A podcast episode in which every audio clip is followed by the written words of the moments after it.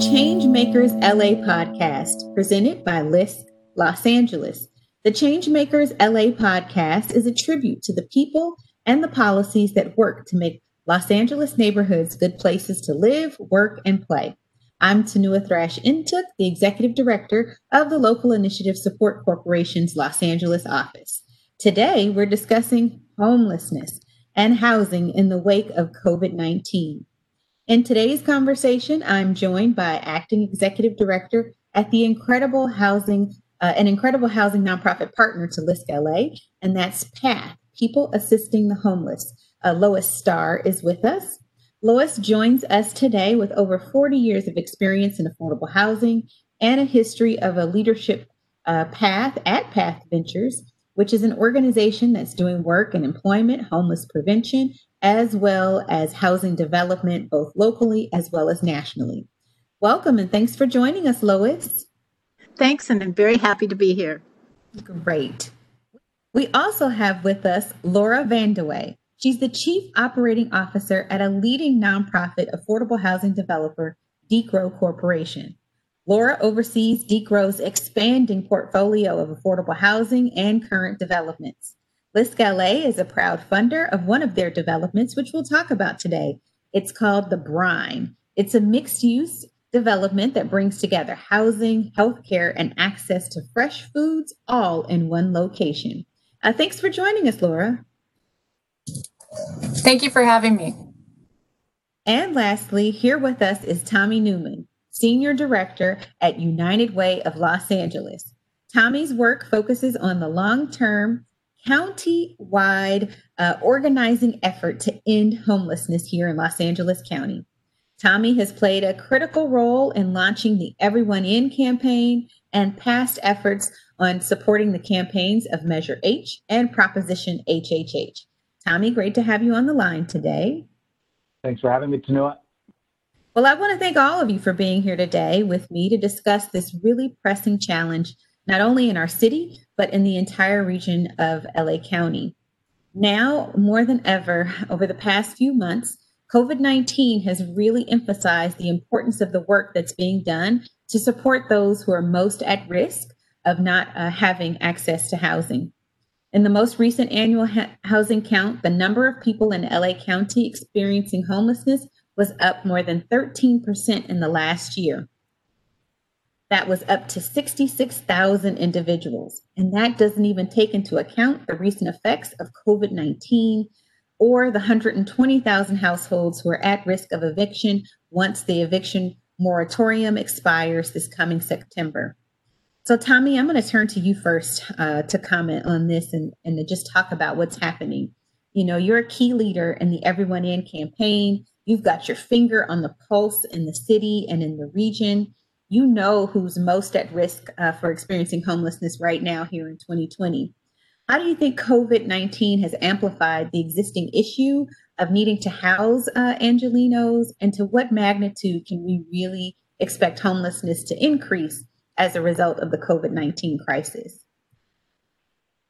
Well, I appreciate the question. And I, I would say um, I, might, I might tweak the word from magnified to clarified. I mean, before this pandemic hit, we already had 600,000 people in LA County who were spending 90% of their income on housing. Um, so that was uh, over half a million people who, if one thing went wrong, uh, they were very likely to lose their stable housing.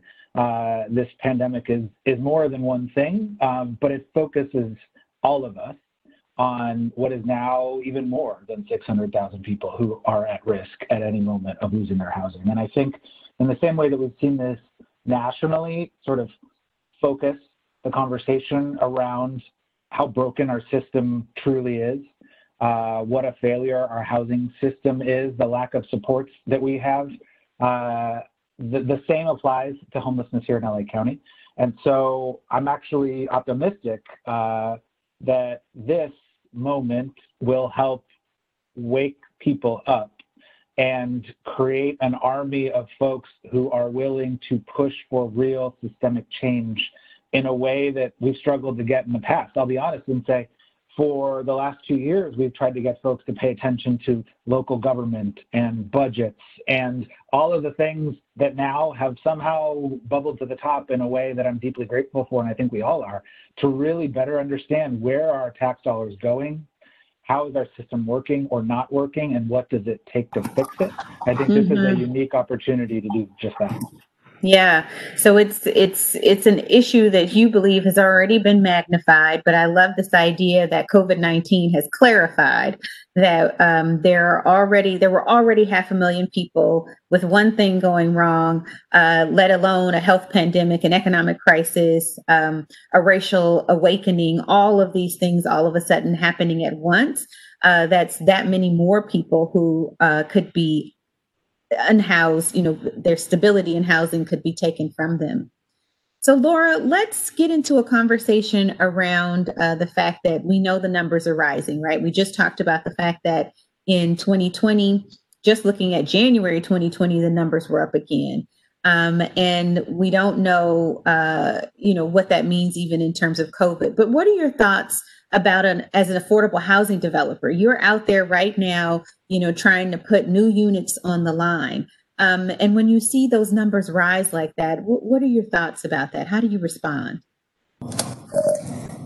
My first response is to think about our existing tenants right? Because as a developer we have not only new product that we're trying to build as quickly as possible but we have uh, entire buildings that are full of tenants who are the most vulnerable. So uh, it goes to their health and safety first and foremost, and and then making sure that everything we do uh, in the future is keeping everyone's health and safety at the forefront. So with the tenant-centered mindset, uh, looking at our existing operations, we wanted to make sure that all of our buildings were following the ultimate safety protocols uh, for their health and wellness. We did have an outbreak in uh, not an outbreak, but one individual uh, tenant that uh, apparently did test positive. So immediately made sure that the balance of that building was was safe and it didn't spread further. And happy to report, to our knowledge, it, it did not. Um, and then you look to, of course, um, new construction and trying to to translate the commitment by the city and and and by us to building new housing as quickly as possible and uh, honestly, there's a fair amount of fear of how are we going to process these any faster given the immediate shutdown of entire city governments, entire city departments. We have still today, um, there are certain departments where they do not come in and uh, you don't you don't see an individual for plan check. We weren't able to even uh, send in checks for permitting. So, um, but like Tommy, I am hopeful because we did see pretty quickly mobilization across city government to identify ways where, where we could process things faster. And again, the speed at which we are going to build this product is, is really the most important thing because not only do we have to respond to the prior crisis, but the one that's coming and making sure that um, we identify the clearest, most efficient path forward as an entire ecosystem to build this housing um, for health and safety.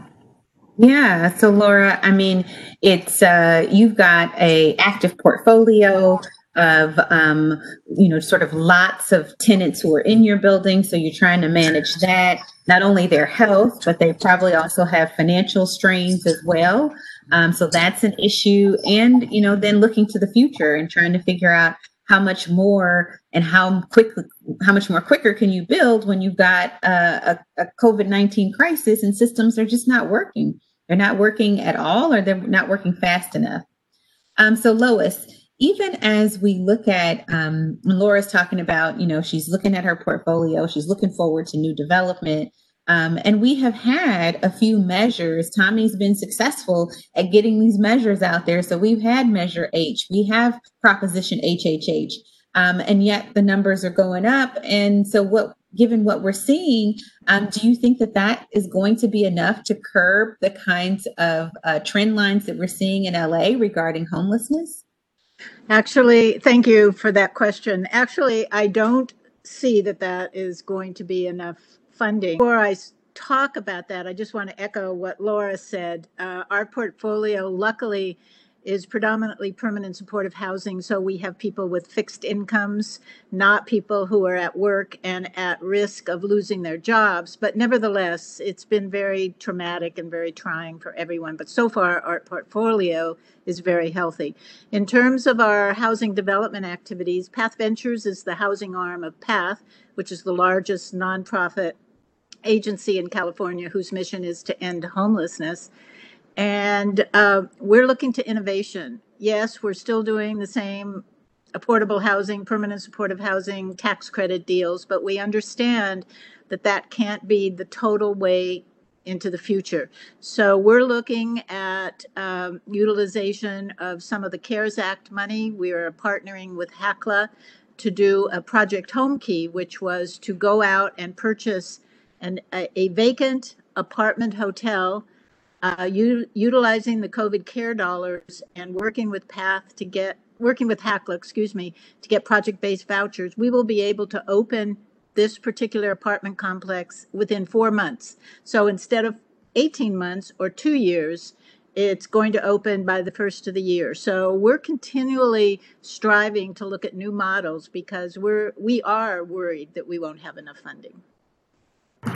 That's great. And now is the time to get to testing on that. And part of um, what we're seeing is that we're reaching this a critical point, right, in this battle against homelessness. Um, we've got we've seen a rising need for additional services, additional units, um, and you know. So let's talk about how we where we are in 2020 and how we rethink our approach.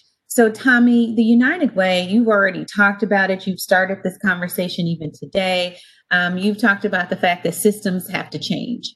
Um, and we heard this word a lot, and certainly most recently when it comes to looking at the effects of COVID 19, as well as uh, protests around uh, over racial uh, inequities. Um, what does making systematic change uh, really mean? And how does the United Way set an example of systematic change, particularly on your work around poverty and homelessness and ending it? Can we hear you, Tommy? Looks like we've got some technical difficulties there. Um, we will uh, come back to Tommy once uh, we're able to get him back on the line. Um, so, Laura, let's talk about um, this race uh, to keep up with the need for affordable housing. Uh, you know, how are structural systems? You started to mention um, some specific areas that are slowing us down. Um, how are those? Uh, w- what's happening out there? What are some of those structural systems that are slowing us down? And I'd love for you and Lois to both think about, you know, what could we do if we could instate a change today to create a path that would make it easier, uh, faster, and some would say maybe less expensive? How do we get more affordable housing in place? So, what's holding us back? And then let's start to look at the future. So, what's holding us back uh, today, I think, ha- has been in place for a while, um, and that is these affordable housing developments, of course, require massive subsidies that as de- good developers will will grab a subsidy from any any location that we can so as to minimize you know the the, the uh, burden on the tenants. So we have to coordinate with the city with the with the county with the state with the federal government just on the macro level. And then on the micro level of course there's coordination uh, through the plan check process, where each city department has to um, participate in the approval process from planning at the very beginning through building the safety through you know city engineer's office. Um, we have street trees. We have bureau of street trees bureau of street lighting um, in some cases public art where there's a commercial piece. So what I have found is, you know, th- with a siloed approach at City Hall, and in some cases uh, also at the county, and in some cases also at the state, and all the way on, you know, it's just having to jump from bucket to bucket to bucket, um, and until you're really really playing whack a mole. You know, it feels like at times trying to to get ahead of of the next item.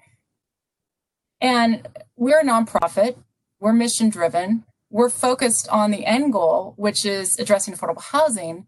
Um, I think it would be really helpful if the public sector got on board with also a mission driven approach and they started looking at the incentives. You know, they're very good at doling out the support. However, the action to back up those policy initiatives, actually putting that policy into practice, that seems to be where there's the disconnect. Um, and and focus less on, like I said, you know, the policy in many cases is good and well intentioned, but where it puts up a roadblock for every single silo that we now have to jump into, um, that's where there's this has only been further um, amplified these problems in the very difficult um, world where you can't go and have a meeting face to face with each of these groups. Does that make sense? Um, but in some ways, the opportunities of COVID 19, because we're all zooming our way through the system, uh, truly, um, I think creates tremendous opportunity that may not have been there otherwise. So I certainly don't want to go back to pre COVID ways. And I would really challenge the public sector to um, look forward to new innovative ways for more of a, a you know a mission driven systems approach. I'd like Laura, to and- say on this. Yeah, Lois, Lois, get I'd- in here on this one. Yeah, I'd like to piggyback on that with a little bit of good news. Uh, uh, talking about the public sector, one of the difficulties we've had because of COVID is uh, the referral and lease up process uh, to the local housing authorities. And as anyone in development knows, you have timelines. And if you don't get your building through inspections and completed and leased up, you risk enormous public dollars uh, both coming into the investor as well as coming into the developer themselves. And uh, I understand that um, one of the issues because of COVID and the long waits for tenants to get approved is that their documentation becomes uh, late. And as you know, there are rules after rules your social security, your income, your driver's license, they have to be, uh, you know, within uh, three to four months old. And when that happens, you have to start all over. We can't start all over. Those offices are closed, they're slow.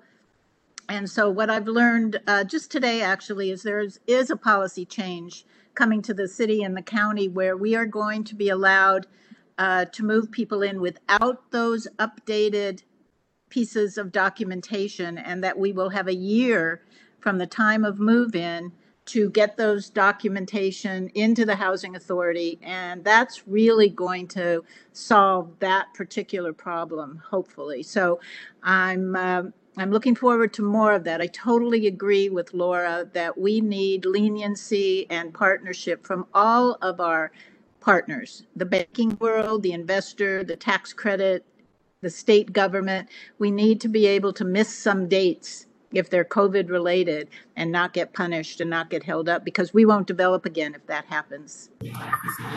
So you've walked through the very complicated process of being able to develop and get new housing out and all the different partners. For those people who don't know what housing development is like, uh, you've thrown out a lot of like different acronyms and different, you know, bodies. It's not just the public sector. There's also money involved, and there's different departments inside various cities that are involved, and uh, there's money at different levels in order to get the resources that you need to build this.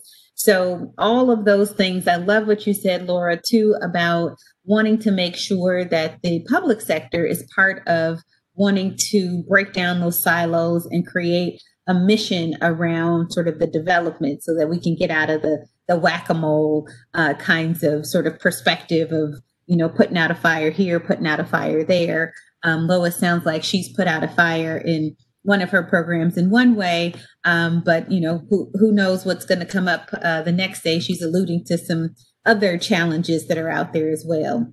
So let's come back to tommy. You uh, i think we've got you back on the line now so that's great. Um, You do, so sorry.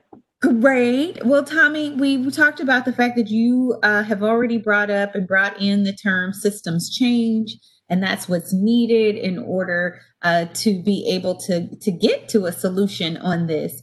Um, so, what does it mean to have systems change? Uh, we've got COVID 19, we've got racial inequities in our homelessness issues. Um, how does the United Way uh, work on systems change to change the trajectory of poverty and homelessness in, in our county? Well, that right there could be an entire show. But to keep it uh, short and sweet, I would say um, we try to use private dollars, philanthropic dollars, to incentivize our big public systems to do new things that they previously have not been doing. Because we know that there is nothing that will ever match the scale and resources of government.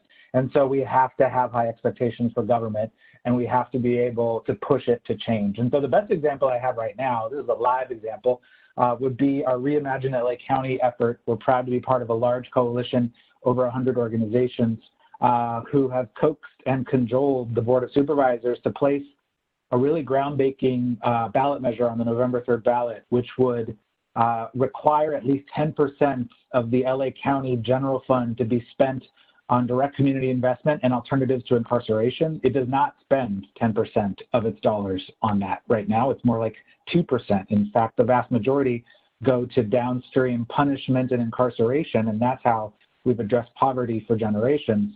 And so in the context of changing our systems, this would mean on the low end 500 million and ultimately nearly a billion dollars a year for youth development programs, rent subsidies, how, affordable housing capital, uh, really the, the proven solutions like um, community-based mental health care that we struggle to fund in a really absurd and immoral way. And uh, so we've secured the partnership of the Board of Supervisors and convinced them that we should let the voters uh, permanently change the LA County Charter to ensure that these dollars will always and forever be available for these purposes and that it won't be the subject to whoever is on the board at that time or whatever the budget may or may not be that year.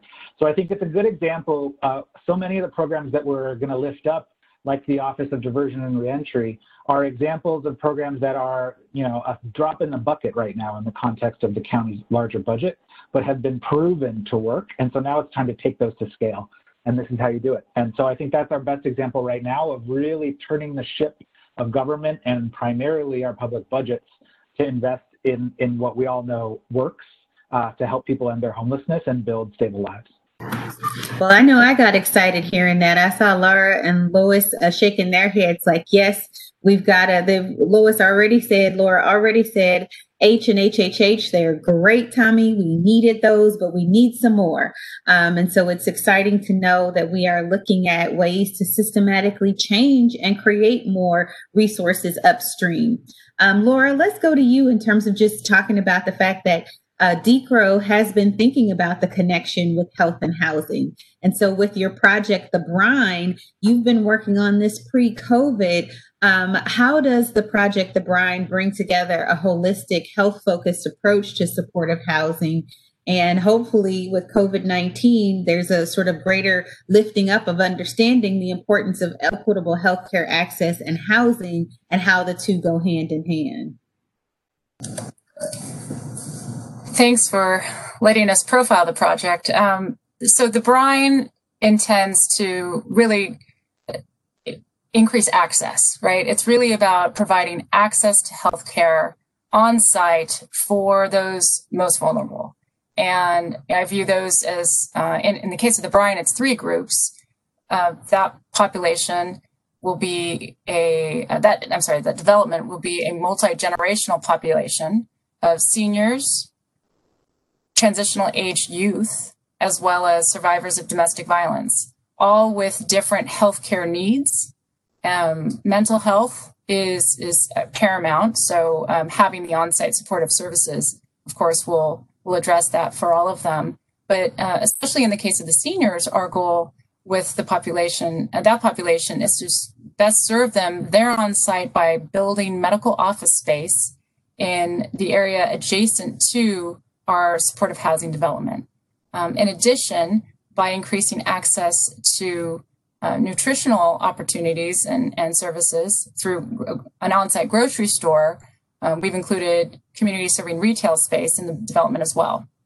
Um, this did take some structural gymnastics on the part of financing. So to do that, it, it is a what's called a new market tax credit project, as well as a low income housing tax credit project for the affordable housing side of the development. But um, given that this population in particular, uh, and this neighborhood in particular, is uh, in a food desert, meaning there is not access to fresh foods immediately in the area around, we felt it was very important that we address some of the concerns of the immediate neighborhood um, by providing that access. And then, in addition, um, the medical office space, the goal there is that it first and foremost meets the needs of our um, on site population but in, in addition to that looks to the surrounding neighborhood and what's missing there in terms of access to preventative medical care um, as well as you know follow-on care. And i don't think any of us um, could value more access to health care than we do today. Post you know the, the covid experience for all of us. I don't know if you know any of you have been able to uh, utilize telemedicine services. I know I, I myself have, um, but you know, I still I have young children, and knowing that I could take them to a safe doctor's office that you know wasn't at the ER, which is in many communities the only place where they can get medical care. I mean, none of us want want to be anywhere near uh, an ER at the moment. So, taking advantage of the fact that we are um, we're building new buildings I think we should be thoughtful around not just housing individuals that are most vulnerable, but also providing access to healthcare in, in every opportunity that we can. Thanks, Laura. That was powerful. I mean, thinking about the vision that you've had for this project, um, even pre COVID, and knowing how important uh, health is to housing, um, and Lois, I think uh, you know if you could just help us, and, and we're going to close out here. Um, essentially, you know, we're seeing that you know healthcare is critical, and it's a critical piece of making sure that communities have what they need. But housing has also, you know, hit the top of the agenda as well. Um, how do you think uh, we will be responding really um, as you know folks in Los Angeles and across the state? uh, to this uh, clarity uh, that Tommy has uh, reminded us on in terms of what it means to make sure that everybody's housed? Well, I've been in this uh, business a very long time. Uh, I was at the county for 15 years running the Community Development Commission's housing programs, and we have talked about housing for health and connecting health to housing in all those years back I think all the way back to 2007, but it only really became uh, a reality in the last few years. Uh, Pat, from Pat's point of view, uh, you know, we have a huge clinical side on PATH. The housing development side is relatively small. We're only like five staff, but PATH has 700 people all over the state of California, from Sacramento to San Diego. And we have a diversity uh, of staff from employment specialists, health specialists, psychologists, social workers, case managers, uh, and you name it. And when Path Ventures goes in to build housing, path is already there. They're on the streets, they're doing outreach, they're doing interim housing, and we come in and work with them and with the cities, the local cities, and build what's needed. And we already have the infrastructure from path. So we have the connections to health, the connections to mental health, the connections to employment, the connections to veteran services, the connections to children's services.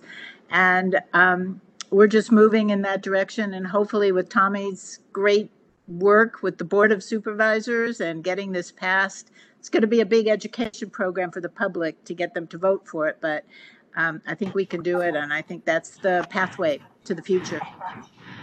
That was great, Lois. So, Tommy, is, is there anything else you want to share with our listeners out there? I feel like, you know, today who they've heard from is you in terms of, you know, United Way and other partners demanding that systematic change, going out there, pushing to make sure that the capital is on the table. Um, Lois, the two parts of PATH, uh, taking those resources and making sure that people have those support services that they need in place wherever they are on the street and in community. And then with you and laura really you know in the work that you're doing as developers uh, making sure that there are long-term places that we can place people. Tell me anything before we close out? I would just encourage uh, folks to not get discouraged. I know when we mm-hmm. are here in la and in the united states in this moment we feel a lot of despair uh, and not a lot of optimism or hope but I think the challenges that we are talking about here today, our housing affordability crisis, our homelessness crisis, are challenges that other countries and other people around this world have solved, have figured out how to solve. And so we just need to look beyond our own borders to have confidence that if we invest in the things we know work and if we push hard enough, we can absolutely solve these big challenges. Excellent. Well, I want to thank you all for being a part of this conversation today uh, to you, Lois, Laura, and Tommy. It was a pleasure to hear from you all today. Um, you've talked about the critical issues and what we need to consider, but you've also reminded us that there is a network of people who are out there pushing to ensure that we get to a place of solving this.